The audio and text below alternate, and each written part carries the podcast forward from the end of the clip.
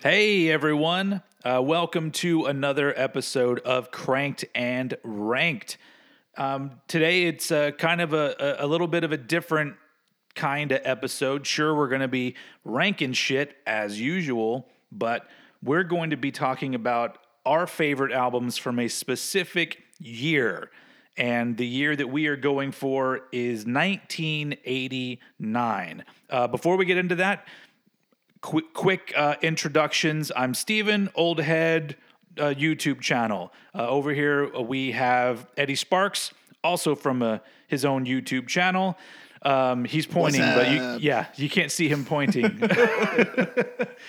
um, but yeah, we're uh, here and we rank rock and metal related shit. Um, if you've been listening, we've been doing bands discographies, but today we are doing our top five favorite albums from 1989. So, without further ado, as we normally do, I just said do twice. Um, I'm gonna let uh, Mr. Eddie Sparks take the first. Uh, uh, I guess the number five. Although uh, you're not doing yours in any particular order, correct? I, you know, the, the albums that I picked are all from like their own kind of area, genre wise. So I couldn't fairly rank them in terms of quality because Yeah. they're also they're all so different. So mine is in no particular order, but yours is. I, I stressed myself the fuck out, not only because 1989 was a great year for music. So the fact that we narrowed this down to a top five was a fucking nightmare for me. Um, and then I tried to order things in a top five, which I'm okay with this order. So I'm just going to go with it. But um, from my point of view, there was a lot of great music and a lot of albums that I didn't get to include. Um, and also, like, I really decided that I needed to go with how I feel. Like, this is a very feeling kind of episode because I couldn't get incredibly technical because some of these albums, most of them, have lived with me since 1989 and they are a part of my life. So, um, it's uh, it's going to be one of those touchy feely kind of episodes, folks. so, so uh, um, yeah, take it away, Eddie. Cool. Uh, just before I kind of start as well, I wanna I wanna say that I usually in these episodes bring more of a track by track kind of thing. Here I'm gonna kind of steer away from that solely based on the fact that I don't want to give everything away for a certain album in these episodes so that I've got more to elaborate on in a specific band's cranked and ranked episode. So I'm just gonna go Absolutely. Go the same route as Steve here and go for a more vibe oriented thing. But yeah. Don't worry, my track by tracks are going to remain a mainstay in the band ones.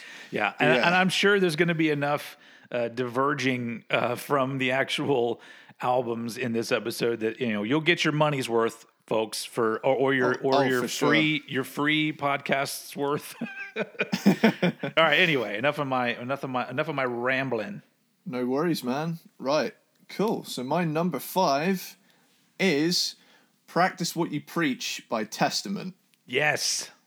Practice What You Preach is such a good fucking late 80s thrash album. It's, Absolutely. You know, the production on it is much tighter than the previous two, but in like the best of ways. You can you can tell the band are progressing as musicians and this at least for me the first half of this record, you know, side A, it really is an exercise in how to write metal that is heavy but also are complete earworms. They're, they're really catchy songs at Yeah. the same time. Totally. You know, because, you know, say for example, you know, we touched on Slayer with the last few episodes. Slayer is Slayer has memorable parts, but they're not like a. I, I would hazard a guess like there's parts that are catchy, but for the most part, Slayer like play off of the whole kind of thing. Yeah, and, we talked about how the, the catchy parts for Slayer are usually the riffs and not not a, a vocal part. Yeah. But this this here, like one that always gets stuck in my head is "Time is coming." Yeah. But like it, I feel like Testament strike this middle ground between like the hookiness of Metallica with the more extreme end of the spectrum without veering into it so much that it just becomes like Slayer, for example. So I did I did remember a friend of mine um, said something along the lines of Testament is what Metallica would sound like if they were like more virtuosic on their instruments. Like I love Metallica. And if they I- I stuck do with underst- being thrash, like that's the thing about Testament Yeah. is they stuck with the thrash metal sound for the majority of their albums. Yes, exactly. You know, th- let's have a look at the track listing here. You know, you got par- Practice What You Preach, title track, Perilous Nation, Envy Life. Yes, Um, there's a lot of great even- songs on this album. Even I even like the ballad. You know, Yeah, I love yeah. that. Like, I love the you know tongue in cheek title of that song because like it isn't the story of that you know that they apparently the record label said that they had to have kind of a ballady track or something or am i just you know remembering a fake I've never story. heard that, but it could it could pretty well be true. But the fact that I, I I'm guess I guess this was on a major, although still kind of under the Megaforce uh, Yeah. umbrella or whatever. But I don't know. I've never heard that, but it, it would make sense. But yeah, I don't know. It's still a fucking great song. I mean, it doesn't it doesn't strike me as any different than like Fade to Black from Metallica. It's just one of those things where a band does a different vibe in that particular song, and I think they did it really well. Definitely, and I think as well, it's important to for me to note at least my introduction to Testament was the Legacy. That f- first album to me was what Testament sounded like, and I thought, oh, this is really cool.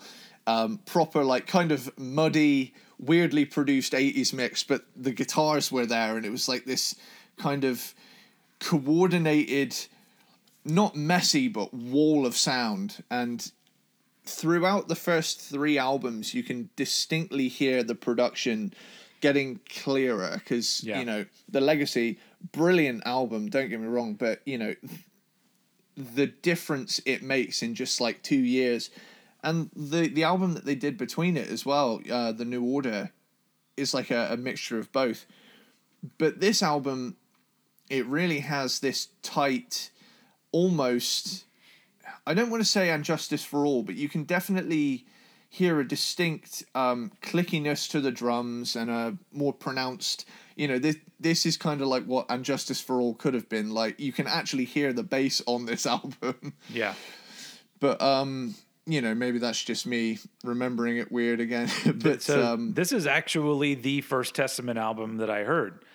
Really? Um, so, in, in fact, my introduction to them was the song "Greenhouse Effect" off of this album, which I I fucking love that song. But I believe I saw the music video for that. It, it, it may have been on Headbangers Ball. I don't really remember how I saw it, but it was around '89 or '90 when I saw that. And so this is my favorite Testament album. I did I did a Testament album ranking video a few months back or something like that. And this was my number one because I think when it comes to the music that they did, especially in the 80s and early 90s, I think this is the best, it's the most concise and well written statement that they put out there.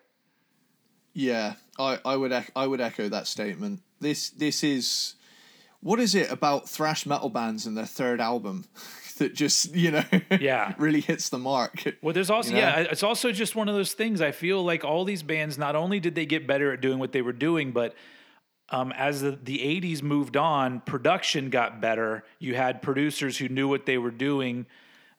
Yeah, It's sure for the in some cases, maybe even in this album, people nowadays could look back and say the production sounds very dated, but um, I don't I don't ever that doesn't ever do anything for me because that it's a character of the album that's been there since I first heard it, and that's that's how I want it to sound. So you know, um, but yeah, I love this album.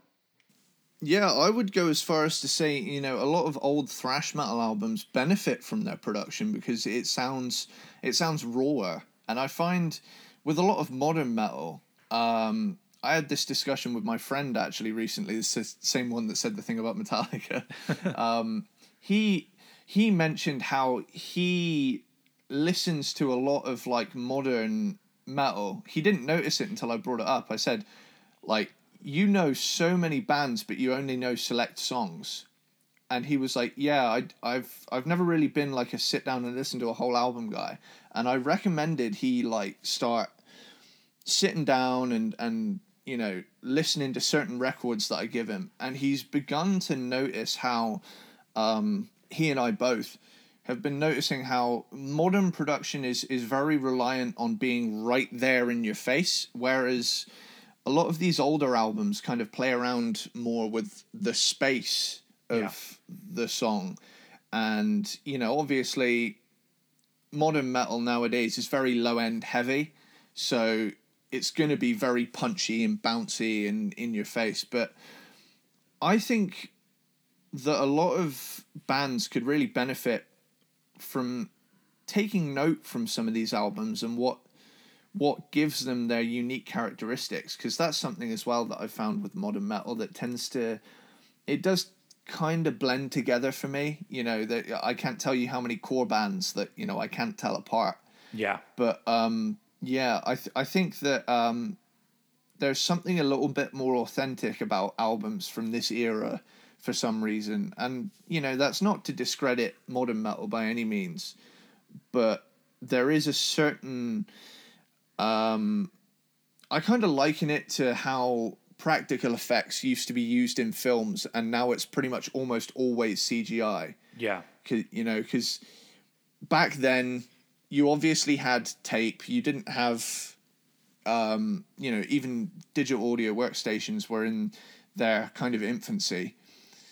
So you kind of had to nail down your parts, but also like know the sound you were going for, and that kind of helped these bands like never make the same album twice, in, Yeah. in my opinion. And, and also that's, um, I, I, yeah, I think that also there used to be like for a lack of a better term the voice of the producer or or the engineer whereas now like things are so samey that Mm-hmm. everyone's kind of going for the same thing or they're working with the same presets or whatever the fuck it is that makes all these albums just sound alike. And back in the day i think it was it was more of a norm to go to a producer and say well we like what you've done. We want you to put your spin on our music. And even the people today that are considered great producers they still don't really have their own voice. It's still like you're a hired gun, make the shit sound, you know, like the normal modern stuff sounds. And that's it's kind of a letdown, but I always just chalk that up to me being an old dude because it seems like a lot of younger people like the the clicky kick drum sound and all of that shit.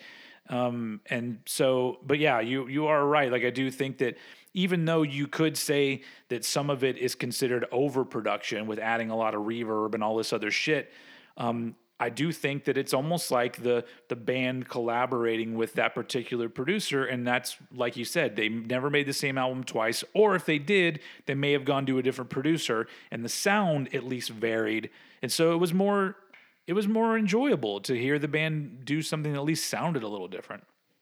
Yeah, yeah, for sure. So, um, have you got anything else to to say on that one? I don't. I've, I've pretty much. I don't. I I I've- love I love that album, and I'm glad we got to talk about it because it's Cool. It's uh, not it's not in my top five, and it hurt me to not put it there.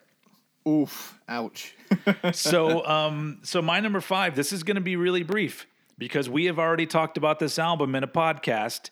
So um, I'm going to use this not only as a time to talk about how much I love this album, but also as a commercial for everyone to go and listen to our podcast episode that we did on this band. Um, my number five is Bleach from Nirvana. And um, our very first episode was ranking the Nirvana discography. So if you want to hear us go really in depth into Bleach, go listen to that. But what I'm going to say about this one is that Um, it had to go in my list because Nirvana is not only one of my favorite bands, but they are one of the most important bands in my life. And um, when this album came out in 1989, I had no fucking idea who Nirvana was. I didn't even hear this album until like two years later.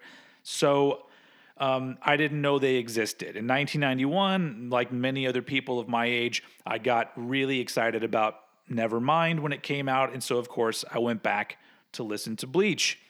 And I didn't like it at first. It was not a good first impression. But later on down the line, it grew on me and it started to become a thing where once I was realistic about how influential Nirvana was on me in the music I listened to and the music I was making when I started to play guitar and started to join bands and started to write songs, it became a way more important album for me because it was almost like an example of a starting point if I wanted to start a band. Like I could go back to listen to Bleach and be like, this amazing band started here with this more raw, uh, sort of pure, honest first step in the Nirvana very unfortunately very short story.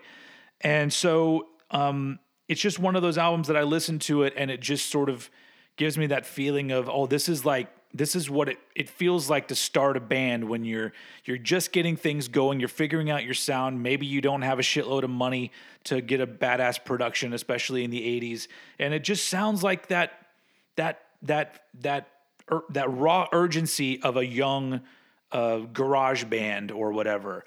And yeah. so this is an album that just, you know, it had to be in my top five. It's not my favorite Nirvana album.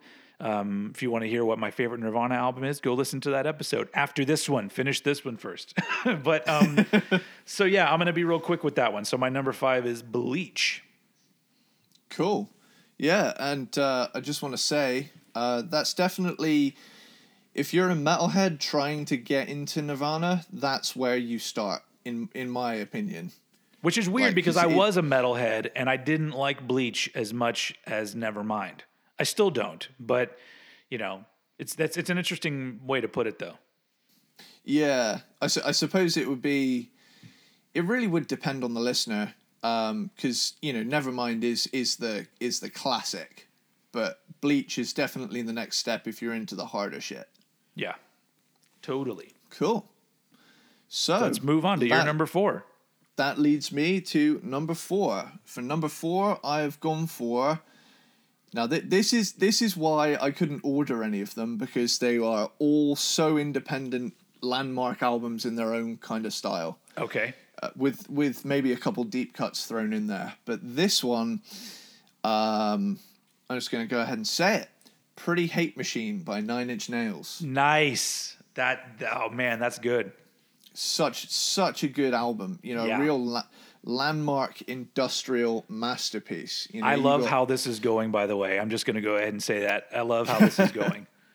uh dude, you're in for a treat. I've, I've got some absolute corkers in here, dude. So yeah, obviously with Pretty Hate Machine, it was Nine Inch Nails' debut album.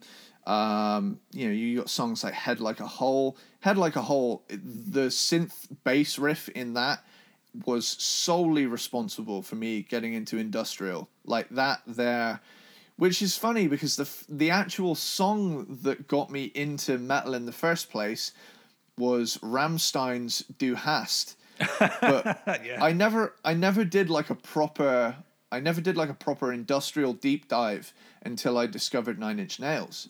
At which point I discovered, holy shit, you know, dark sounding guitar music can be made with, you know, drum machines and synthesizers to get this real kind of.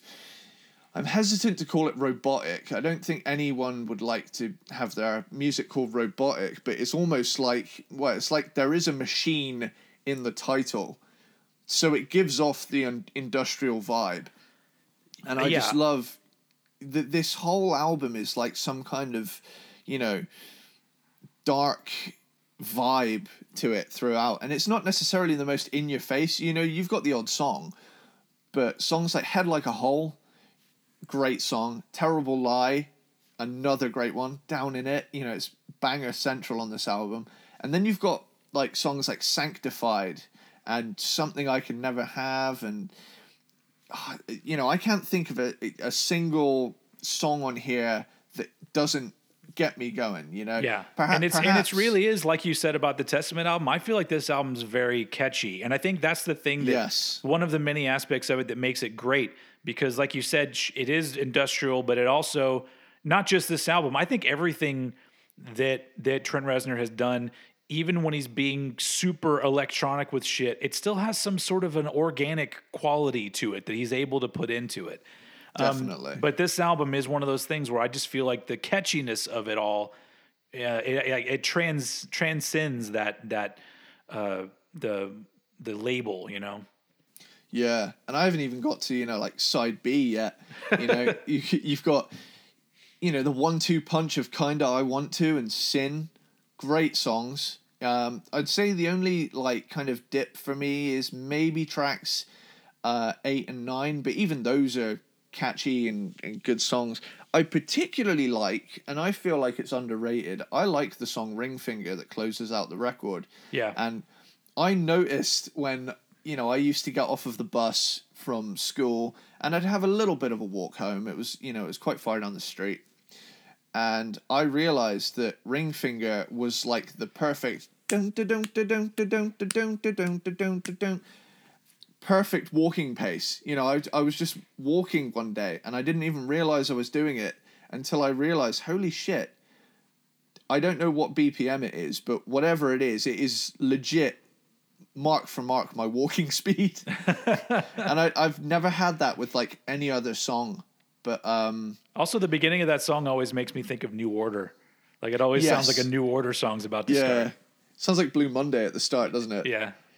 Uh, that's a tune in itself, to be honest. I, I do my, like that song. One of my favorite things that that Trent Reznor does, and it's not just Trent Reznor, it's any kind of music that, that incorporates this, which is a lot of like post-hardcore kind of stuff, and and I guess post-punk as well. But um, he puts in odd notes that it, on paper don't fit but sound fucking badass in this song like like when you're talking about terrible lie the end of it where it has like it, I'm, Yeah. every time that kicks in i'm like that's so good. But if you listen to it it doesn't really go with it but it goes perfectly with it. So that that is genius songwriting right there. There's something to there there really is something to be said for the importance of dissonance in music. Agreed, because yes. you know so many people tend to think dissonance that sounds icky. I don't want dissonance in my music because that won't make people want to listen to it. And that's Well, fine. They can go listen to journey and fuck off for all i care. And it, and it's so funny when you when you think because you know dissonance can be used in quite a beautiful way. You know Yeah. there's there's a there's a song later in this list. There's a title track in this list that I will get to later on. But yeah it it's a good one. It's it's it's a big boy. Nice. but yeah I this album sold me on industrial metal and industrial music in general you know? This this album has a vibe all its own. Yeah. Funny For enough, sure. funny enough, um, when it first came out, I didn't get into it, but I didn't get into it because my older brother had a friend who was really into this album and was trying to get me to listen to it. yeah And he, his, for some reason, he decided he was going to talk shit about another album that was out around the same time that is on my list. And because he was saying that this album sucked, I'm like, well, fuck your Nine Inch Nails bullshit. Very Yeah. quickly, though, with it, like my Nine Inch Nails story starts with Broken. So once I heard Wish off of Broken, I was in full on and have been a Nine Inch Nails fan ever since. But um, but yeah. yeah, th- there's no denying that Pretty Hate Machine is a classic. This is great because this is kind of becoming. Um, you're helping me build a top 10 when I only did a top five. so I'm loving this so far. I've kind of become this like curator of sorts. yeah, it, I I am I can pride myself in the variety in my list. I feel like I've I feel like I've hit hit a good five. Totally. So are you are you done with a Pretty Hate Machine? I'm all wrapped up on number four. You go for it, dude. Okay, my number four. Uh, we're we're we're we're gonna shift again here. Uh, my number four is the album "Full Moon Fever" by Tom Petty, Wow. which is uh uh Running almost- down a dream. fuck yeah, Hell Uh, yeah. Tom Petty is one of my favorite musicians and songwriters of all time, and Full Moon Fever was my first Tom Petty album. Like I knew Tom Petty's songs prior to this album coming out, but I I bought this album in '89 and wore it the fuck out because it's almost nowadays you listen to this album and it's almost like a greatest hits album. I mean, Free Fallin', I Won't Back Down, Love is a Long Road, A Face in the Crowd, Running Down a Dream, Feel a Whole Lot Better, You're So Bad. It's all of these songs were singles Insane track in list. in some way or another. And um, sure, side two or or the the the latter half of the album, it, it gets a little bit weaker, but um, it is just hit after hit. And I won't back down is one of my favorite songs ever. Um, something about it, it's just the whole vibe of it, the words, it's just fucking great. Um, and uh, over the years, Tom Petty has become a hero of mine. Mostly just not you know, obviously because of the his his he was such a prolific and, and amazing songwriter and performer. Um, but also as a human being, when it comes to his decisions that he made artistically and in his life, he he was a very uncompromising person. Um, and Yeah. if you haven't ever watched it, I would I'd recommend finding the Tom Petty documentary that's out there somewhere. It's called Running Down a Dream. It's like Cool. three, oh, I think it's four hours long, but you would not even Wow. know. It, it's it is the kind of in depth documentary that we would want done with our favorite bands. Yeah. It's it's like that. Um, and it's just it really just drives home the point that he really is I don't know. He's one of those songwriters and musicians that I think um, his mark on the world of music is not going to fade anytime soon. He's going to be um, somebody that people are still talking about 50 years um, down the line. And um, it's just timeless music to me. So, uh, um, and it's like I said, it's one of these albums that has lived with me since 1989, and I've never gotten tired of it. So um, that's why it's here at number quattro. Awesome. I'm I'm gonna chime in here and say that I was introduced. Now, you'll like this. Uh, another reason San Andreas is such a great Grand Theft Auto game is Uh-huh. because Running Down a Dream is on the soundtrack. Oh shit, yeah. The classic rock station in that game is is a greatest hits album. Like, check out the um, KDST running order for the uh, for the classic rock radio in GTA San Andreas. So so good. I, I just nice. I always And have there's a, to. there's I a always- part of me that, that there's a part of me that get that hurts it hurts my heart a little bit when Tom Petty gets lumped in with classic rock. yeah Because I'm yeah. all like, nah, I don't know. Like, because I, I don't really don't feel like anything Tom Petty did sounds dated. Sure, the production quality, you know, has improved over the years and um, things like that. But I really think as songs, like, I, I mean, I'll, I'll just say it a million times. It's just timeless. Pretty much everything he did. Yeah, I, I generally speaking, I only really consider things classic rock to fit like a certain mood or a certain vibe I'm in. Yeah. But the um, I would generally consider things, the things I consider classic rock personally is anything predating glam and thrash. Yeah, 'Cause that- totally. Although that- that's the weird thing though. And it's funny because you're 20 years younger than me and you're into the same music that I'm into, but you think about in the 1980s there was a uh, a, a fad that started to happen and that was called oldies. And Yes. oldies oldies was music from the 50s and 60s, which was 20 years before. So Yeah. right now we are talking about oldies. More more than oldies. yeah. So so it's so funny to think about how time how I guess there was a big shift from fif- 1950s to 1980s, but it but once you get to the 90s, it doesn't feel like there's been that big of a shift to now because you listen to in my opinion, you listen to shit like I don't know, uh, Pearl Jam and it doesn't sound like an oldie. It just sounds like a song, you know, from a different time, maybe a few years back. But it doesn't have that same thing where in the 1980s we were all listening to uh, new wave music or metal music, and then you would turn on the oldies and you would hear like "The Lion Sleeps Tonight." You know, it's like it, it. It was like, when the fuck did this come out? So it's it's so weird to think that we're here talking about music that would be on the oldies channel. there was one for for rock music. It really does, you know, it really does strike me, you know, that the passage of time is such a weird one because I, you know, I recently ran it over in my head and I started thinking, shit, stuff from the 90s is turning 30 and yeah. you know, that's the decade I was born in and you know, I was born in obviously like the the later end of it. So, you know, you're talking 98, but you know, to to think that's only eight more years. yeah. yeah. I, will just it, say, just think of it as that you were lucky enough to get in there at the end of the '90s. Yeah. uh, it's it's weird as well being like the kind of the last generation of the millennium, of that of that millennium, is that we were the generation, my generation specifically, that had a VHS DVD combo.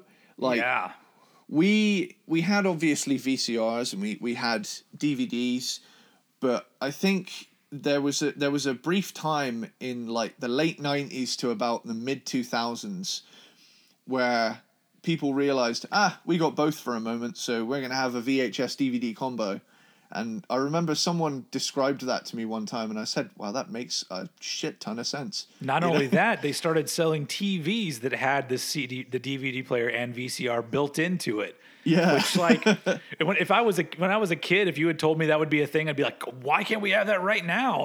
like, yeah. It's like, why do we got to have all these wires and shit everywhere? Yeah.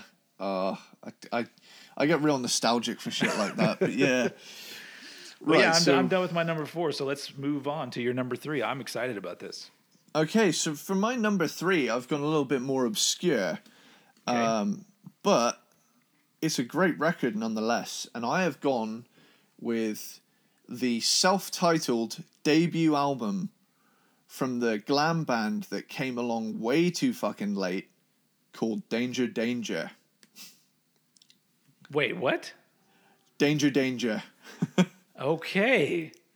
Hell so, yeah. that is, I, I, did not I did not expect this, but I'm this is great. This here is one of my favorite glam metal albums. It's quite soft comparatively, but you cannot fault the catchiness of any of these songs. So, uh, ever... so before before you get into it, I'm gonna I'm gonna tell you like my my memory of this band was seeing was seeing a commercial for the album on uh, on MTV, and I just remember it being so funny because the commercial said the debut album from Danger Danger featuring Naughty Naughty and Bang Bang. Yeah, yeah. See, I these I, dudes love repeating words twice. honestly, uh, it took me a moment to really like hone in on that, but I eventually did. You know and I and I'm ashamed of myself that it took me about like you know 30 listens of this album to realize holy shit these guys found a formula and fucking ran with it. Because the the two biggest singles from the album are Naughty Naughty and Bang Bang. The, the, the band's called Danger Danger you know? But you know I I gotta say Naughty Naughty Under the Gun Saturday Night you know they've they've got ballads on here Don't Walk Away uh, One Step from Paradise. You know that this is. It's like if Poison stripped back a little bit of the glam and traded it for keyboards, and that's pretty much this album. But I, I just find myself so drawn to it because so many of the songs just get stuck right in your head. You know, bang bang, is, you know, for want of a better phrase, an absolute banger. um, Rock America, you know, it feels like love. Live it up. I just love this album. I. I, I have to running... admit, I have to admit, I've never listened to this album all the way through. Um, Dude, so maybe I need to now. Hell yeah! You, you just need to you need to find yourself a nice a nice evening with a sunset where you can see the skyline and the sky's kind of pink and you've got that kind of 80s vibe going on. This album, you know, I, I know a lot of, you know, purists are going to turn around and say, fucking poser. He likes, likes fucking keyboards. Fuck this guy. But, you know, I, I, I wouldn't call this a guilty pleasure because I'm proud of, loving this, but I would understand why other people would call it I, a guilty pleasure. I feel like people like you and me don't have guilty pleasures. We just have pleasures. Hell yeah. We're, you know, I'm glam and I'm proud. but um yeah, as as far as it goes, this is a glam album done right. And it's it it's kind of that final unfortunate wave of bands that could have been so much bigger because had this album been released in say, you know, 84, 85, there is no reason that they couldn't have been in the leagues of say, you know, Poison, Motley Crue, Def Leppard because so many of these songs are just so goddamn catchy. And that's the thing that, that I think it's interesting to point out about 1989 is that you could make the argument that, you know, glam and thrash were already on their way out in certain ways. Yet you had brand new bands who are now considered classic bands release their debut albums from both camps. There's all sorts of debut thrash albums and all sorts of debut like hard rock and and I guess hair metal. I think the hair metal thing had kind of gone away. It was more of just an 80s hard rock. And sure, they maybe still did their hair, but they were now all wearing leather jackets and denim or Yeah. something like that, you know? I think one of the most um, hilarious examples of um, this era is a band like Trixter, for example, where they're all wearing flannel shirts, but they're playing this kind of style music. Yeah. Um, I think. did you did you watch my old Headbangers Ball episode where I, I- talked about that video? I I fucking love that series, dude. Keep it up. But the um, New one coming soon. Hell yeah. The oh, which I discovered that um Leatherface tune through your show and it's Love it. So, For, for those of you who song. don't, for those of you who don't know, go subscribe to the Old Head uh, YouTube channel, and I do a series of videos on Saturdays called Old Head Bangers Ball, where I play old music videos from that classic era of Headbangers Ball, and I uh, either talk them up or, um, in the case of the one that uh, is going to be coming out, I talk a little shit. I've got a little um video idea planned as well. Cool. Your uh the leather Leatherface thing made me notice something. And I'm gonna do I'm gonna do a video ar- based around videos recorded in the desert in 1990 and 1991 and the significance of that. okay, are you going to consider? Well, well, well do, can we move it to 92? Well, I don't know if the video was ninety two, but you're going to include November Rain in that. That's another good one. I I need to include that. You got that, that. big, the big uh, slash guitar solo in the middle of the desert with the church. Oh, That's for some sure. classic imagery right there. Hell yeah, man! Like I'm, I've got a pretty good conspiracy theory going on with this, and I'll get to that in the video. But Cool. for now, I, I can't wait. Go subscribe to Eddie Sparks on YouTube. hell yeah! The um, oh, I'm just I'm just super fucking amped because I know I think I'm onto something. No, we're talking about Danger Danger, featuring Oh. Naughty Naughty and Bang Bang. okay, okay, okay. I'll I'll reel it in, reel it in. Yeah, I'm gonna go. I'm gonna go listen to this album um, pretty soon because I feel like maybe it's it's about time. Again, it's quite. It's quite you know sweet and saccharine a little bit in places. It, it's it's a polished album. Yeah. but in the right way, in the right context. So I feel like that, again, that's where the production benefits the music. Yeah, I always kind of lump them all in with like Firehouse and Yeah. uh, those bands where it's like it's it's it's rock and roll, but it's very keyboard heavy. You are correct. It, Okay, that is cool. that is dead on the money. cool. You, you still you still got things to say about that one? I'm I'm pretty much I'm pretty much out of material with Danger Danger. You want to take take it to your number three? Yes. Um, and so the one thing that I kept thinking when I was putting together my my top five was that um, uh, I'm gonna have to admit that I'm you know I'm not cool. I'm, I'm gonna lose I'm gonna lose many cool points. Oh shit! um, for, for for things I include and things that I leave out. But luckily, you beat me to it by being kind of uncool before before me. so um, my uh, my number three album from 1989 is Pump from Aerosmith, hey, and um, I mean. This is a motherfucker of an album, and it's it's really cool because it was almost like Aerosmith already made a comeback with Permanent Vacation, and then they put out a fucking better album with Pump, Yeah. and and blew up even bigger. And the the album is fucking huge. The production is huge. The songs are huge, um, and it's it's just one of those things where there's so many great songs. And I know around this time, especially starting with Permanent Vacation, they had songwriting collaborators, but not on everything. And one of the things that I think is the most impressive, even though like it, it was overplayed, and I think it's it's easy to just gloss over it, but the song "Janie's Got a Gun" is an incredibly well written song. Yeah, in in the structure of the song and everything about it and that was an aerosmith relig- uh, original. They didn't they didn't have any other songwriter on board with that. So you can see that these dudes most of the time didn't really need the help. So um but there's i mean you got the the, the beginning of the album with young lust and f-i-n-e are, there are just two fucking really fun songs then you go straight into love in an elevator uh, Monkey on My Back's a great song. Janie's Got a Gun, obviously. The Other Side. And then you skip a little bit later. The end of the album has What It Takes. Uh, Once again, all these fucking hits on this album that are all great songs. And maybe you could say this album hasn't aged as well as other ones have, but when it comes to Aerosmith, because those guys were so consistent in the kind of things they wanted to do, it just sounds like an Aerosmith album. It's, it's like I don't care what year it's from. It's it's a Yeah. I, I have a great time listening to Aerosmith always. And I would have to say that if somebody out there doesn't have a good time listening to Aerosmith, I don't want to fucking hang out with them anyway. so, but um, another another important thing for me anyway is the fact that you listen to Steven Tyler's vocals.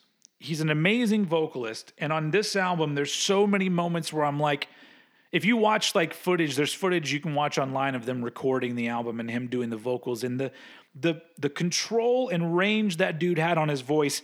And at the time, he was my age right now. He was 41, 42 years old, belting out this incredible shit. And he still does it today. Like people try to talk shit about him, but I'm like, dude, I've seen the fucking concerts. The dude still fucking sings that well at 70, whatever he is now. Um, Yeah. One of my favorite singers. But um, not just that, I'm gonna I'm gonna throw down the gauntlet, as they say, or or draw a line in the sand, and you can join me on this side of the line or stay over there. But um, I am going to say it. Aerosmith is the greatest American rock and roll band. There is not a better American rock and roll. You could make an argument for metal bands, fine. I'm talking rock and roll. There is no better band than Aerosmith. And Pump is a fucking fantastic album, one that I got in 1989, and I still love it to pieces today. Uh, so there you go. You you could consider that an uncool addition to my uh, my top five, um, but uh, I love it. Nah, it's awesome, man. You know, I I remember I I kind of always knew the hits with Aerosmith growing up, and you know, I, I was a big fan of of them through um, Wayne's World two growing up, and uh, that's the thing. Like, a, so many of their songs are in like um, movies as well, but they, you're right about them being like the greatest rock and roll band because I was I, said I, I said American because I'm not gonna Yeah. I'm not I'm not gonna gonna shit on on anywhere in Europe, especially the UK, because yeah, I mean without the UK there would be no Aerosmith. So I mean, yeah. I mean, if, if if you trace it back though, you know, we obviously we had the British invasion, but But the We were- Rolling the Rolling we- Stones we- are important. Like if the Aerosmith wouldn't exist without the Rolling Stones. Now, when people try to talk shit and say they're a Stones ripoff, I think I think that they're people that don't know anything about music. Yeah. but uh, but yeah, But I was I was actually I was actually kind of backing you up there because I'm going to say we had the British invasion, but obviously, rock and roll originated in America. You know, with the with the fifties. yeah. But I don't. W- this is a slippery slope for me because you're gonna, you're going to be you're going to be referring to artists that. For the most part, were stealing music from other people.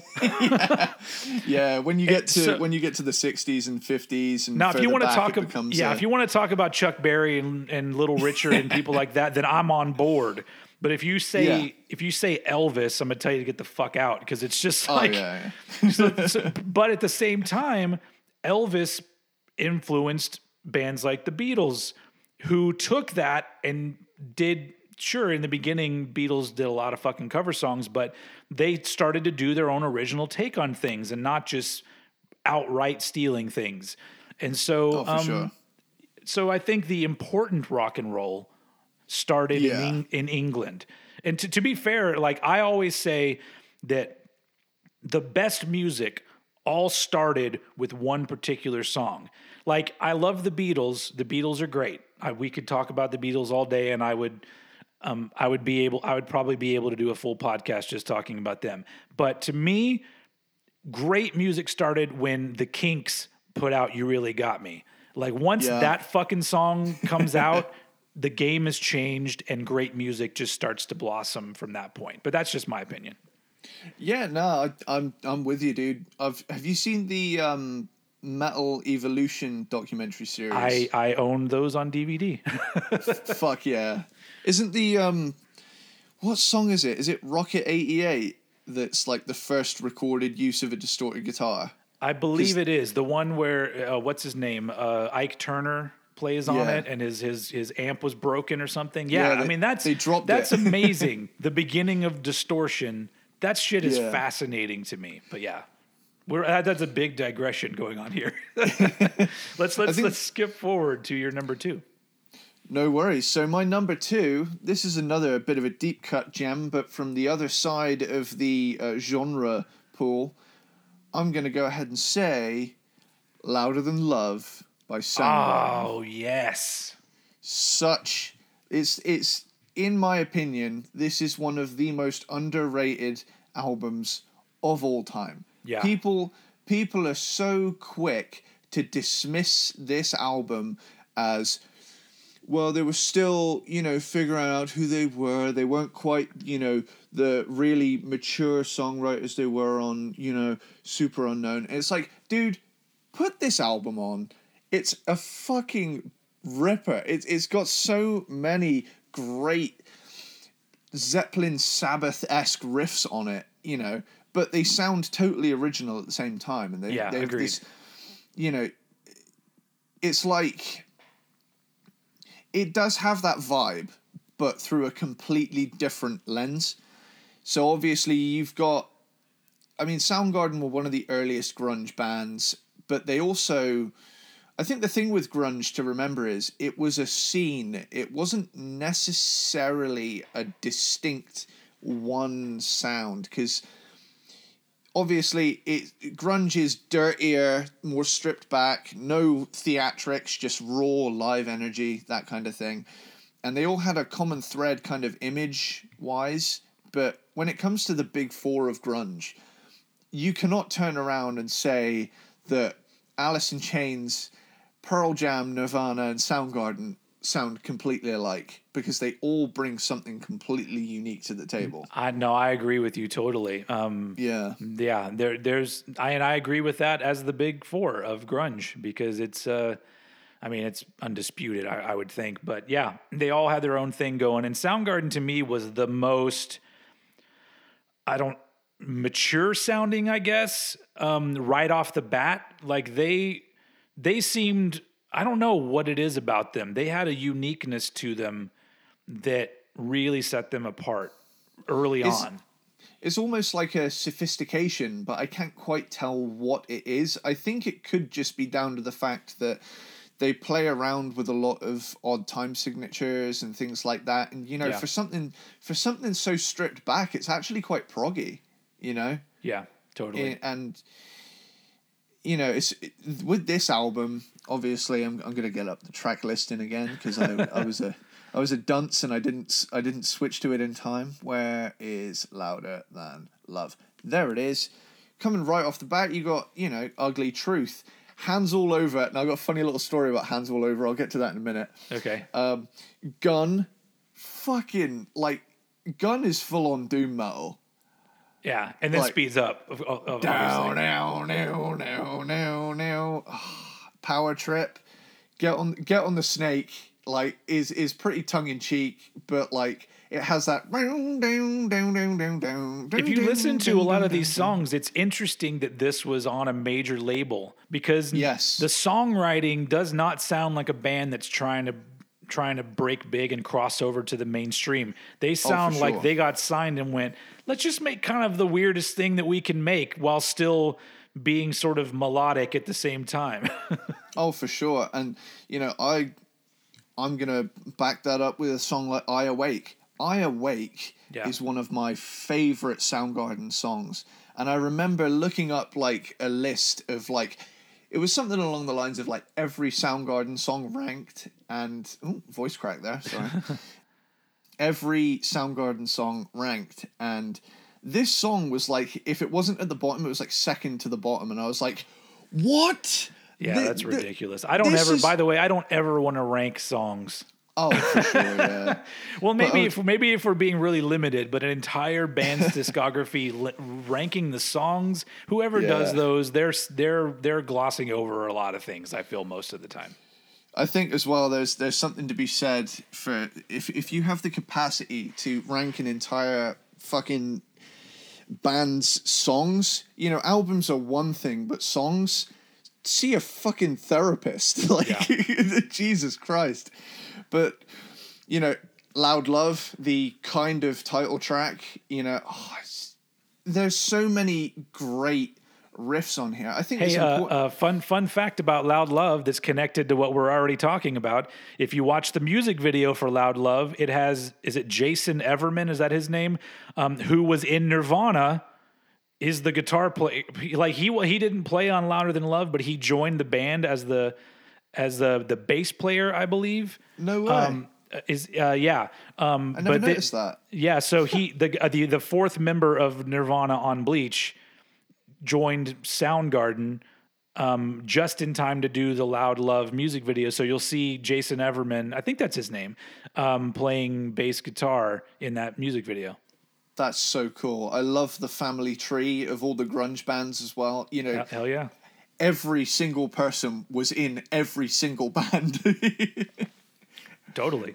you know, there's there's loads of them, and then even a song like "Big Dumb Sex," which is you know, "Big Dumb Sex" is the best satire I I think there is in grunge because it's a clear dig at bands like Motley Crue and Poison and that, and you know that um that lyric of.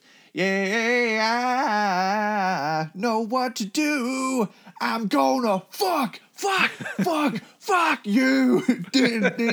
oh, I just love that. And You I know, always love at the very end when they slow it down and the song ends and you hear him go, fuck you. Yeah.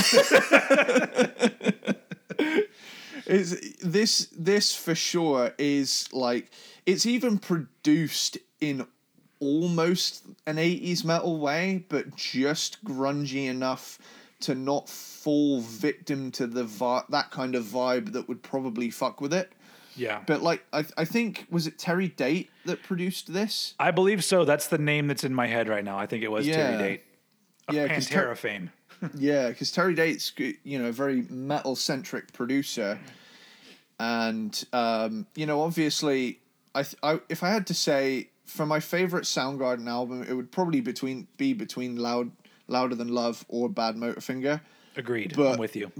but um, that's that's a that's a thing for a different uh, for a different For our episode, but- Soundgarden ranking episode, which is going to happen for sure.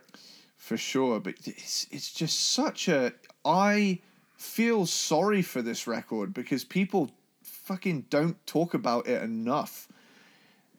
for sure. This is this is definitely the most underrated Soundgarden album with Ultra Mega OK close behind it. Totally. And um, yeah, that is that is my um, take on my number two, Louder Nice. Than Love. And it's it's great because you're mentioning albums that that I had to leave out, and it hurt me to leave them out.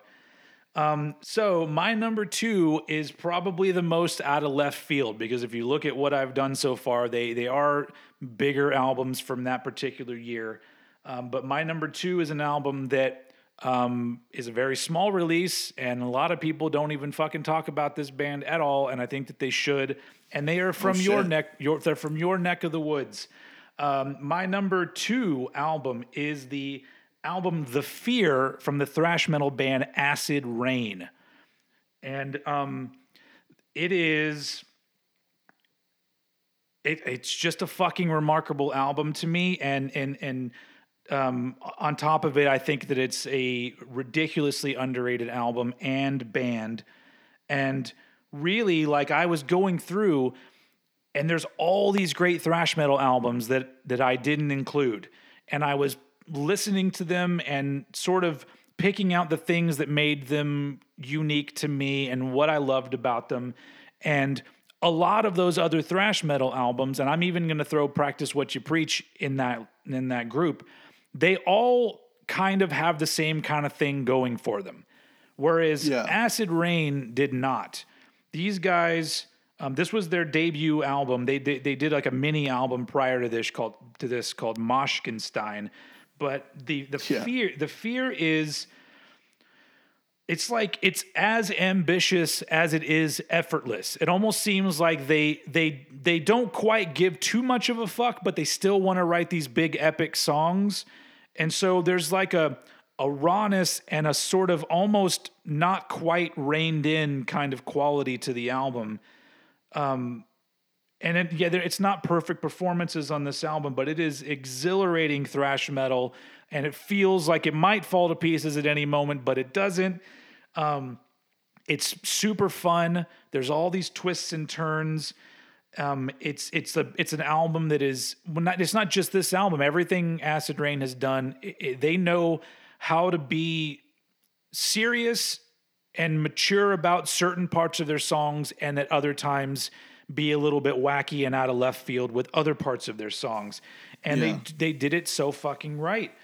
And um, unfortunately, they got lumped in. I think um, as a joke band back in the day, which was kind of shitty because if you really dig into this band, you realize that they were just a thrash metal band that had a sense of humor, which is like what you would, I guess, you could say about Anthrax. But I mean, people like to talk shit about Anthrax because apparently you're not supposed to have fun when you play thrash metal. But you know, whatever. but there's there's this is like one of those albums where unlike the the two previous albums I talked about, there's there's no hits off this. I mean, they had uh, Humanoia, which became a single a little bit later, but this wasn't a hit album. Um, but it's got all of the things that I love about thrash metal in it. It's fast, it's aggressive, it's sound. They had their own unique thing going, in my opinion, and it's it's unfortunate that the UK thrash scene from that time didn't get promoted over here in America. So in America on MTV, you would see the American thrash bands and you would see some of the German thrash bands, and then you would see Sepultura. The Yeah. only time we ever saw a UK thrash metal video that I remember was the video for Onslaught doing their cover of Let There Be Rock by ACDC. That is as far as it went. So, because I do think these bands stand out, and Acid Reign's one of those bands that if you are a subscriber to my channel, you know that I I fly the flag for this band big time. They they're they're together now and just put out a fucking amazing album, and um, I'll be singing their praises forever. But I really do think that in 1989, when there was a jillion thrash metal albums coming out, I really do think that The Fear stands out from all of those, and it just never gets old to me. Um, I fucking love it. So I had to include it at, at number two. Um, a kind of a kind of a left turn or whatever from what I was talking about, but I do I do love this album.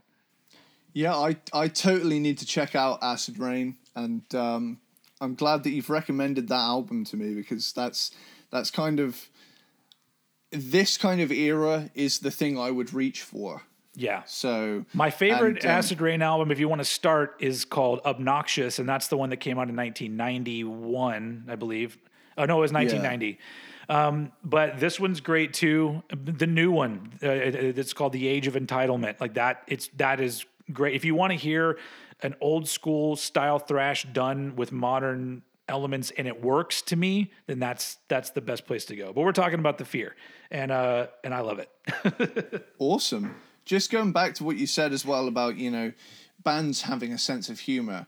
I think that is such a key component that so many bands um, shy away from because they're, they're too scared to, you know, not be taken seriously. yeah. But, um, you know, for me personally, in my own personal experience, I'm more drawn to the bands where I know that its members have a personality and things like that. And it's I've very rec- important when you want to hang out with a band as well as listen to their music. Yeah, like say for example, like countless scenes from like year and a half in the life of Metallica, for example. You know, there's so much. I there was a. I'll have to find the video and I'll have to credit this guy. Um, he's like a drum teacher reacts kind of channel, and um, he he said something along the lines of there's room for comedy in the devil's music. Like just just as like kind of a kind of a laugh in response to i think it was the bit where um i think it's like a drum cam of dave lombardo playing um angel of death live and you know where everything drops out and it's just the double kick Yeah. he just he holds on to it for like a ridiculous amount of time looks at his watch keeps going and then does the fill and goes back into the song That's awesome. but um, yeah, it, it- he the quote from that was, "There's room for comedy in the devil's music," and I fucking live by that rule. yeah, it's like I, I, I don't.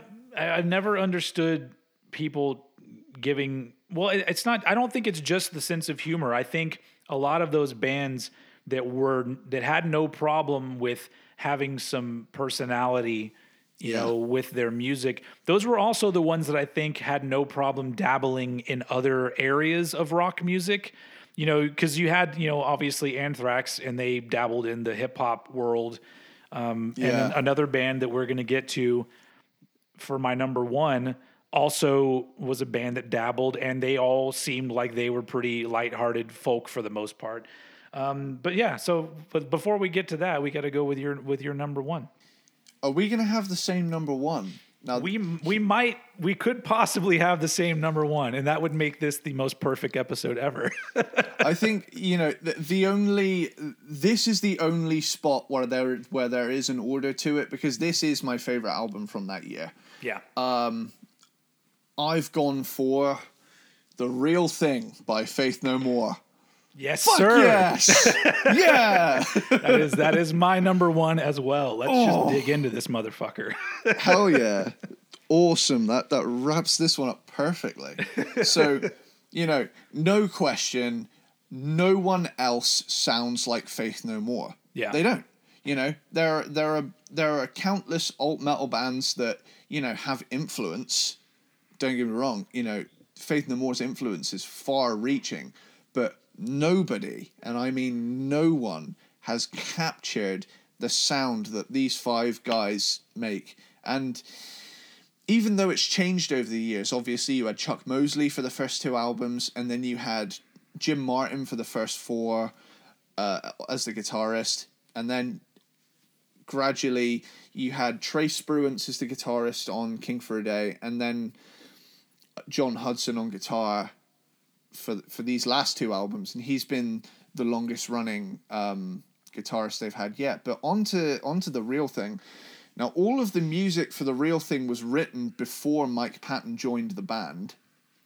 So, um, Mike Patton dropped out of college to join Faith No More. You know, he was already in Mr. Bungle, but he wanted to, you know, obviously branch out and do shitloads of different projects, which you know he managed to do throughout his career. But that's a that's a different story altogether. The amount Yeah. of projects he's done, but from out of nowhere, perfect album opener in my opinion. Such a energetic burst, epic is might be overplayed, but is a classic. Falling to Pieces, massively underrated tune in my opinion, and has the best music video of all time. I will stand by that. Yeah, it's pretty great. Then Surprise You're Dead. You know, you've heard these three very, you know, um, radio friendly tracks for the first three while still having like kind of a weird atmosphere. And then all of a sudden you get to these really heavy tracks like Surprise You're Dead, Zombie Eaters, and The Real Thing. They all have really crushing moments of heaviness. Yeah. And um, what was it I said earlier about um, title track being something? Uh, Oh, using Shit. dissonance or uh, Using- or uh, yeah. that's the thing. Uh, the guitar part in the real thing, um, where it goes da da da da Oh, da da na na na. Yeah. The pinnacle of happiness, filling up your soul. I think that's that's like the only gripe like on this album. But even at this point, I've listened to it so much, and the vocal style he uses on this evokes such a nostalgia on me that Yeah. my girlfriend tried to ruin this album for me by pointing out his vocals, and she fucking failed because this album holds up. It's great. Yeah. And I don't I don't think I've ever heard uh, you know another band pull off having a song that sounds like Slayer and then having a lounge song on it as well. You know, Yeah. E- Edge of the World. Obviously, Edge of the World is isn't on all of the pressings. No, know, not on my vinyl pressing. It's not on it from '89. yeah. I've got a I've got an original pressing of it as well, and it's, and it's not on there. But in a way, I kind of feel like that's the album closer for me because the first time I heard it, I heard it on the CD version. Oh, But- so my first copy was on cassette, and and uh, the Edge of the World's actually the end of side one. I know it's it isn't it weird how they used to order albums differently depending on the format. I mean, it makes sense, I guess, but Yeah. I mean, I just don't know why they left it off of the vinyl. Maybe they didn't have enough room for it or something, but I don't know. Perhaps they had this like um idea that maybe it was too weird, and then they immediately thought, actually, nah. But then again, Faith No More has never struck me as a band that felt like they could restrict themselves in any way. Well, they could have they could have had some pressure from the label, maybe, but I don't know. Yeah, because this is possibly their most commercial album. I, I yeah, absolutely. And I think it's their best the best selling album that they've done. And another important thing to note is that, you know, after the real thing, you know, Faith No More kind of kind of fell out of favor in the US, whereas like in places like Europe and stuff, Angel Dust was really well received. And I feel like from what I've heard, Angel Dust got kind of kind of dogged in the US. I mean, it didn't by me. I love that album when it came Yeah, out, and it, it totally it, it was one of those game changers for me. Um, but you are right. It is. It's weird to hear the backpedaling that the metal community has on a lot of albums, where you Yeah. know late, later on down the line, you, there's a lot of revisionist shit that goes on where people are Yeah. like, "Oh, the Angel Dust, it was influential back in the day." It was not. I mean, it may have been to some people, but you didn't listen to it until 10 years later or whatever the fuck, you know. Whoever it is that's talking about it, I'm like, "No, people didn't like it." And um and it blew blew me away at the time, but we're talking about the real thing, which had a similar effect on me. The real thing was one of those albums that I always like to say was everything I never knew I wanted to hear like when it Yes. came out. I think, you know, as well, on any Faith No More album, you can tell it's them, but they never make the same album twice. Absolutely. And this album kind of got them lumped in with the funk metal thing, even though it's not strictly funk metal in any way, shape, or form, apart from maybe Bill Gould's bass playing. But aside from that, you know, Faith No More, even Yeah. down. You're right. Yeah. Uh, Jim Martin didn't play funk guitar any No, any time. I don't remember him ever playing that. So yeah. I find it so fascinating how a band can come out of anywhere, and this is why Faith No More are like joint first for my favorite band with Metallica because while Metallica I feel do a great job of the genre they're in, Yeah. Faith No More made their own genre. You know, Faith No More can make. Um, they're the only band that I feel I can actually convincingly have, you know, a thrash song and a lounge song in the same playlist without being a cocky asshole. Yeah. yeah. But like, there's just something about the way they work that, um, you know, obviously you've got so many different influences pulled from so many different areas. They're like a, I've heard the analogy used that they're like a five pointed spider web and they're all pulling off in their own distinct direction. Like you've got, you know, Jim Martin was obviously the metal guy. Um, Mike Patton is, you know, the man of a thousand voices, uh, or at least one of them. Uh, Bill Gould has his complete own style of bass playing, massively underrated. Uh, you've got Roddy Bottum's keys. You know, he kind of made keyboards cool in a non-glam setting. Yeah, he's like. he's one of those he's one of those people that the what he brings to the songs when you have an album like King for a Day where there's certain songs that don't don't have keyboard parts, I, I'm kind of like, oh, that sucks. Like I, Yeah. you know, I, I, I like what he brings to it.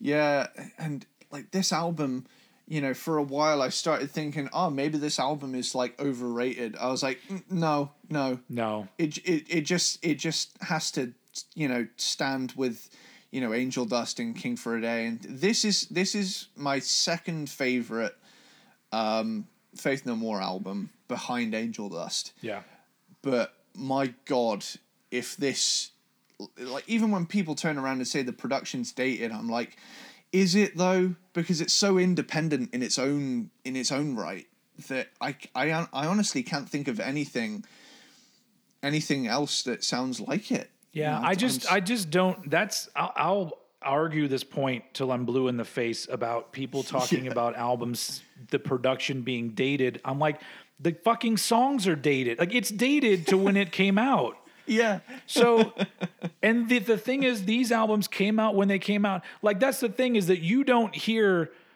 like, they're not going to go back and, and, uh, completely remix, um, I don't know, the first Led Zeppelin album because they're like, oh, it sounds like it came out in the early 70s. Uh, Yeah. Yeah. That's what's great about it. And then, yeah exactly and so like when that's why like I I hate remasters, but I mostly hate remixes and remasters when it, it's it's like the album came out how it came out. It's a part of history. It's a part of a band's history. For some of us, it's part of our personal history, and and I like hearing the albums the way that they sounded at the time, and Yeah. and.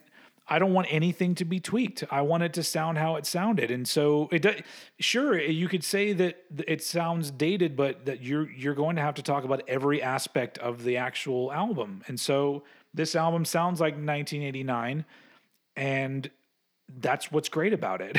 you know, that's what's great about albums from 1989. They sound like that time period. So I, I think you know the the only thing the only thing that strikes me as a big no no with anything like dated is like when a band will say the name of the year in the song but even then it doesn't bother me that much you know because like you say the reason it's dated to a time period is because it came out then you know Well, yeah. Some sometimes it's important for Yeah. for. I mean, I, I mean, I'm not. I can't. I can't think of a rock song right off the bat that has a year in it. My my my brain immediately goes to "Fight the Power" by Public Enemy. 1989, a number, another summer. I'm just like, yeah. But that, but that, it, it brings you back to what was going on in '89. Um, I know we're Yeah. rocking metal, and I'm not I'm talking hip hop here, but um, Hey, it's, it's cool to branch out, dude. We, we don't we don't have to stay too rooted in the I, I I never will. I, I'm all over the place. yeah, and I think that's that's the best way to be because at that point you can discover so much so much cool shit. You know, I I went. I think everyone in the metal community has had a point in their life where they were that all they wanted to hear was metal, and I've been there. Me too. And to an extent, I still am now because you know at the end of the day it is my favorite genre of music. So Yeah. it it it will be my go to. But if I'm in the mood for something, you know. I, I, I pride myself in my ability to listen to something like Willie Nelson, NWA, and fucking Megadeth all in the same hour Yeah. because I, I it's fun to cast off these shackles of feeling like you need to pledge allegiance to one thing, you know. Yeah, I mean, yeah, I, I, that, that is an important um, thing, but some of sometimes I, I think that there are different kinds. I think I think it's because you and I are active music listeners. So I Yes. think when people like us listen to other things, I think it's a it it I give it more credit because I think I feel like a lot of music fans are passive music fans and they barely pay attention to what's going on. So when somebody Yeah. says to me, I listen to a little bit of everything, I'm like, well, no, you're telling me you don't listen to anything. it's it's on it's on in the background while you're doing something else. Okay, fine. That's But- that's become that's become a big meme as of late in on like Facebook and stuff. I've se- I've seen, you know, it's um, people who say they listen to everything, and then it's like a bus coming towards a person, and the bus has like death metal written on it, and it's like Yeah, but I mean, so but but it, that that's an interesting conversation to have while talking about the real thing because the real thing is an album that takes a lot of different genre uh, ideas and kind of puts them together. But Faith No More was already doing that prior to this album. I just this is obviously where they broke big. So just to just to jump in, since this is also my number one um, for 1989, it, when this album came out. Um, I was obsessed with it. I was obsessed with Sure. Faith No More. Now, if if I remember right, the first video from this album was from Out of Nowhere, it was. and it didn't make a dent over here. I don't think because my memory starts with the video for Epic, which actually came out in 1990. So my even though this is an 89 album, my relationship with it started in 1990 and I saw the video for Epic and as quickly as I could went and bought the cassette of the album and from that moment on this was pretty much my favorite band and I was so obsessed with them that I would I would tune in and and, and video record all of their television performances. I remember they were on um, Arsenio Hall and they were on uh, the, the MTV Awards and shit like that.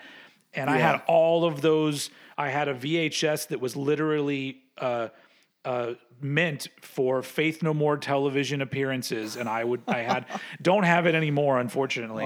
But everything that came up with this band, I recorded it, and I would just watch them play, and I'd watch Mike Patton and him doing his antics. And the one thing that I loved is the different ways that he would do certain songs on TV, because you you hear you hear him do epic. And when he gets to the it's it, what is it? Sometimes he would be like, what is it? And other times he'd go, what is it? And, and I, I would always be like, what is he going to do this time? What, what, what weird thing is he going to throw in? And so he was, he was absolutely uh, uh, mesmerizing to watch, still is today as a performer. But that was my beginning of my relationship with that dude. And I had no clue that he was as prolific as he would let everybody know very soon yeah. after this album. But, oh, for um, sure.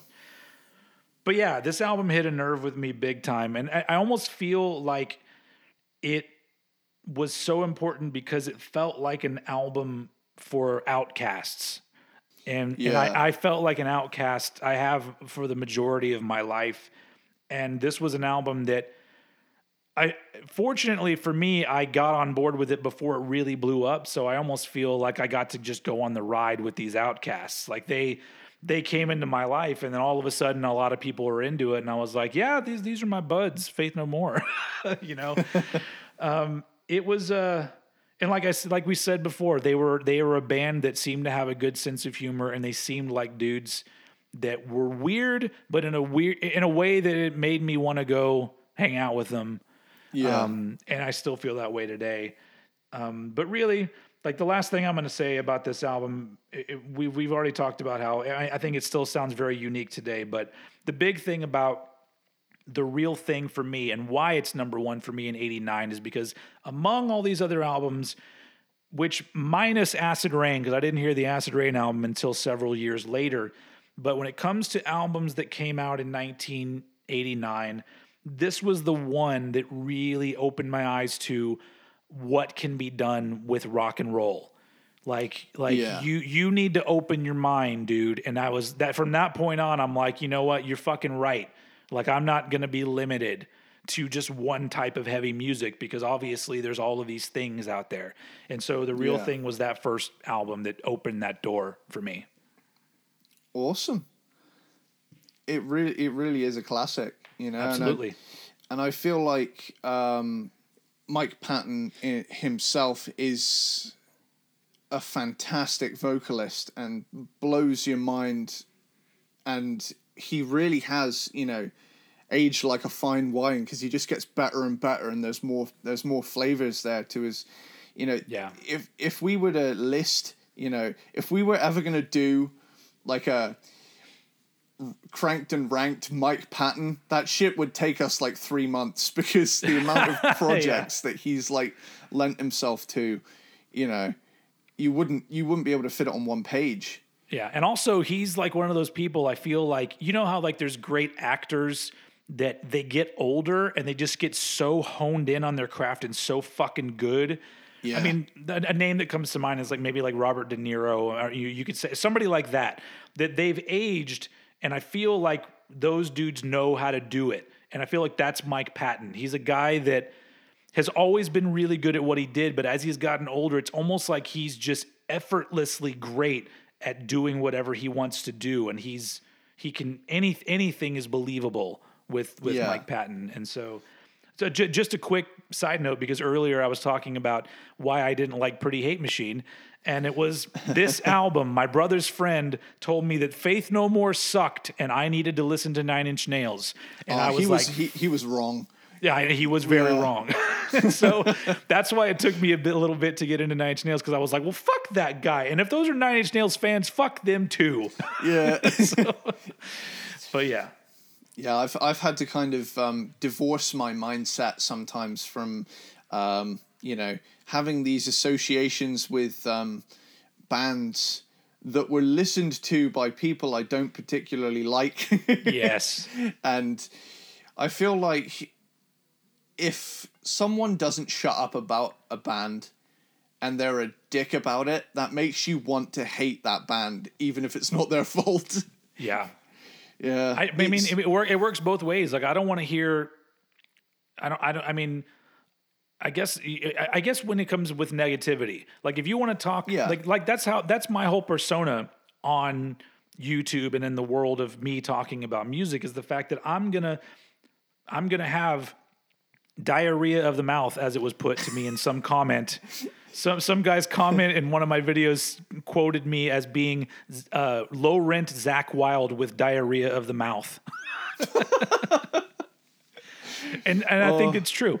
Um, but uh, but what I'm gonna I'm gonna be constantly talking about how much I love music, but I'm never gonna shit on somebody else's music, and I think that's the problem is the fact that if you're gonna come at me with you need to listen to this because that's bullshit, I'm like no, If you, that that last part is what made you completely irrelevant to me in your in your in your suggestion.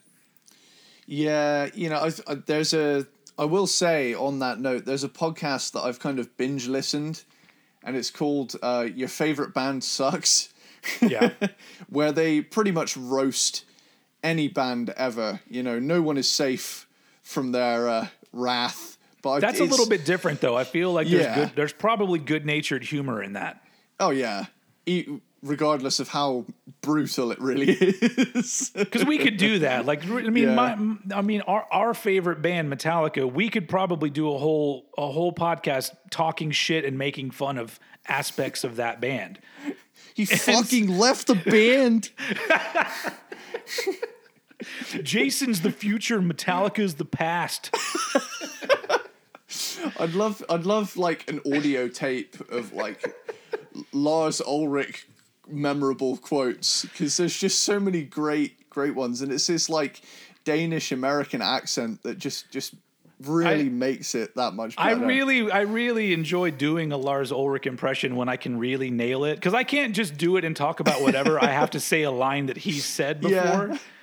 But uh, anyway, let's let's uh, let's wrap this up by talking about some honorable mentions because we, Ooh, you and yes. I both had the same same problem where we had to leave out so many albums. I have a list of about thirty that ended up being whittled down to five. And, Oh, shit. Um, but I'm only but I'm only going to talk about I'm going to do I'm going to limit it to five um, honorable mentions. Um, uh, do you want to do you want to how many you got honorable honorable mentions? I've got eight. Okay, So- you can so- you can go first. You just just go through yours and then I'll go through mine. Because you may talk about if you talk about one of mine, I'm gonna stop you and then we can just you know go from there. I think there's going to be a few. Um, Probably. Okay, so right off the bat, Alice in Hell by Annihilator. Okay, that was not on my list at all. That is such a good album, man. Where where where was that? that is a band that has not connected with me. Um, I like that album and the one after it. Is it Never Neverland? The one after that. Yeah. Um, but for some reason, that band is one that hasn't connected with me. Where I know they're good, but they haven't clicked with me. And and, and maybe one day I'll get around to it. That always happens. There's always that band where you're like. I- hear something in that, and then something will happen five years down the line where you're like, "Where the fuck was I?" And so I Yeah. think Anni- Annihilator is probably one of those bands. I've I've been there big time. But yeah, that that makes me feel good because there's a deep cut we'll do in another episode that I'm going to throw in there Cool. from Annihilator if if that wasn't obvious enough. For fuck's sake. so um next up I've got Altars of Madness, Morbid Angel, Oh man, that is a good one. Shit, yeah. and then Beneath the Remains, Sepultura. That one's on my list. I was yep, I was going to say that's got to be in there. yeah, it is totally. Bleach by Nirvana, which was in yours. Mm-hmm. Um, Mother's Milk by Red Hot Chili Peppers. Yes, almost made my top five. Yeah, It almost did. That is my favorite Chili Peppers album, and honestly, the last really great Chili Peppers album, in my opinion. But um, but yeah, I love that fucking album. So that is that is one of mine too. yeah. I'm a first out. I'm a first five albums guy with um, Red Hot Chili Peppers myself. So yeah, I, I would echo that. You know, in- include Blood Sugar Sex Magik. And I then- like that. I like that one too. But I but it doesn't it doesn't hit me as as much as as uh, Mother's Milk does. Oh yeah, too right. And then Skid Row, Skid Row. Absolutely. You know, 80s glam done exactly how it should be. Um, and it's, I mean, I wouldn't even call it glam. It is just hard rock music with an Yeah. amazing vocalist. I He- love he- Sebastian Bach. Killer, killer pipes on that dude. Yeah. Here we go. Here is one. Now I've got to say something for this one. Slip of the tongue, Whitesnake. All right. Okay. I don't even know if I remember what what was the big single off of that one. Was is this love on that one or is that the one before? That's the one before. Oh, okay. Mm. This one was kind of the follow up that didn't do as well, but st- it's the one with Steve Vai on it. Is this fool for your loving on that? Uh, it's, I'll be a fool for your yeah, that's no more. yeah, that's the one. All right. that that's the uh, re-recorded version of that one. I'm not Yeah. a big fan of that band. That's a band that I need to try to dig into because I know they even have 70s material that I that I don't know. And so I gotta one day I gotta go and really give them a good listen because I don't I don't mind I like that 80s shit and I think Whitesnake seemed like a pretty fucking cool band. They wrote some cheesy songs, but some of those are brilliant cheesy songs. I, th- I think Whitesnake are one of those bands that have done one of the biggest rebrands in history. Absolutely. because you know the, their first like six albums they would release like a new blues rock album every year you did a video on them, didn't you? Yeah i, I did I, did remember indeed. that. Everybody go uh, subscribe to Eddie Sparks and go watch his uh, his Whitesnake video. He he. If you want to learn about bands, I feel like I want Eddie to do a video for every band because he does it in the most entertaining way, and I learned something at the end of the video. So I love it. oh well thank you man i, I need to I, I need i need to do more um more of those retrospective ones i've been making a few like meme ones recently Yeah. where like um you know, I'll take a like clip from something and voice it over with clips of David Lee Roth being a fucking weirdo. So- but yeah, it, I, I've I've got a I've got a new big video at the ready, ready to launch in the next week. So uh, Nice. watch watch this space, guys. Watch this space. but yeah, I just wanted to chime in and say, Judgment Day from Slip of the Tongue is a fucking awesome song. You you need to listen to that one. All right, I will. And it it has the best 80s gated snare sound ever recorded ever at exactly 3 minutes 7 seconds into the song where they clearly just decided this one needs a little extra sauce so they just turned the fucking reverb bus up to fucking 11 and it just gets this like sound. Oh, it's just it blows me away every time. And my last um, honorable mention is uh, Years of Decay by Overkill. awesome. Okay. Yeah, that's a good one. Potatoes. So yeah, so so j- just jumping off of Overkill, one of mine uh, would be Fabulous Disaster from uh, Exodus. Oh yeah. um, amazing thrash metal album. So you named some of mine, so I'm going to go quickly here. Um, an album that is really special to me and important, but I can't argue that it's not one of their best, is the album Presto from the band Rush, which came out in 1989. Um, and uh, Rush is one of my favorite bands of all time, but Presto is low down on the list of albums for me, so it didn't make my list. But I, I love everything Rush put out.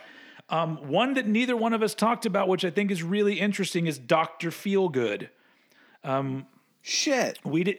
Yeah, we didn't right. include Doctor Feelgood, which is which is fine because you guys can go listen to our two part Motley Crue album ranking video or or podcast, whatever it is, however you're you're taking this in, um, and hear us talk about Doctor Feelgood. But that's a fucking great 1989 album.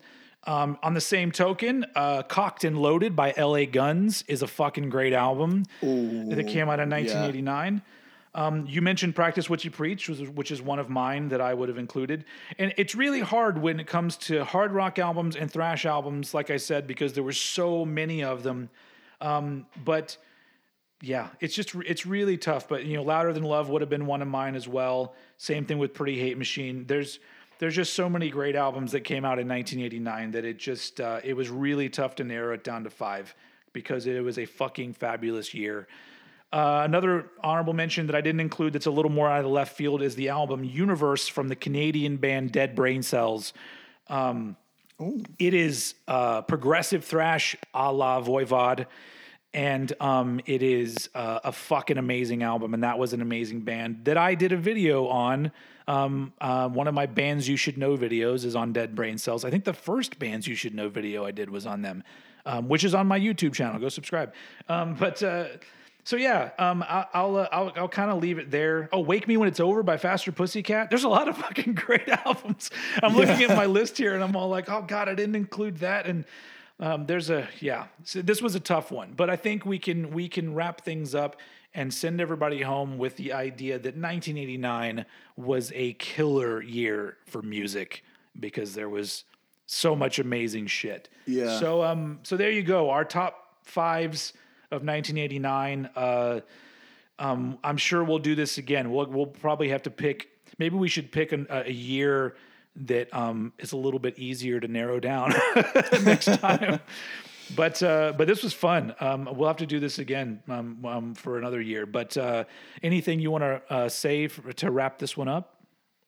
Uh, what I would say is, you know, my favorite kind of time span in music would probably be about, you know, 87 to about round about 92. So everything, everything in that chunk of time, you know, there's a high, high possibility that I'll either own it or know it.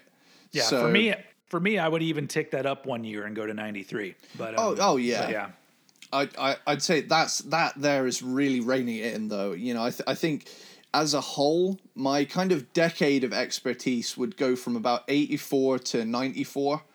So you've got Yeah. the you've got the big hair stuff, you've got the thrash stuff, but you've also got the whole grunge thing as well. Yeah. So and so for me, the reason why 93 gets lumped in there is because that's when death metal was fucking huge. yeah, And, yeah. I, and I was listening to a lot of death metal around that time. So, but yeah, so I'm sure we'll talk about all of those years at some point.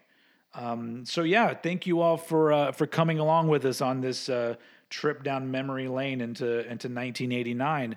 Um, and uh, yeah, it was fun. So uh, we'll we'll be back again probably next week with another uh, band discography ranking, and I'm thinking it's going to be somebody that maybe you're not quite expecting because we have been hitting some biggies. You Yeah. know, so far we did Nirvana, Motley Crue, and Slayer. And I think we're going to rein it in a little bit and talk about more of a what I think both of us would consider an underrated band. Most And, un- um, underrated band of all time, in my opinion. Okay, but we're not going to say anything else. You're going to have to tune in next week. So yes, thank you for joining us for this edition of Cranked and Ranked. Um, if you know, if subscribe to us on YouTube if you're not already. Eddie Sparks and Old Head, go uh, um, um, watch our shit and uh, join us next time. Thank you very much for listening. And Eddie, take us out. Later, dude.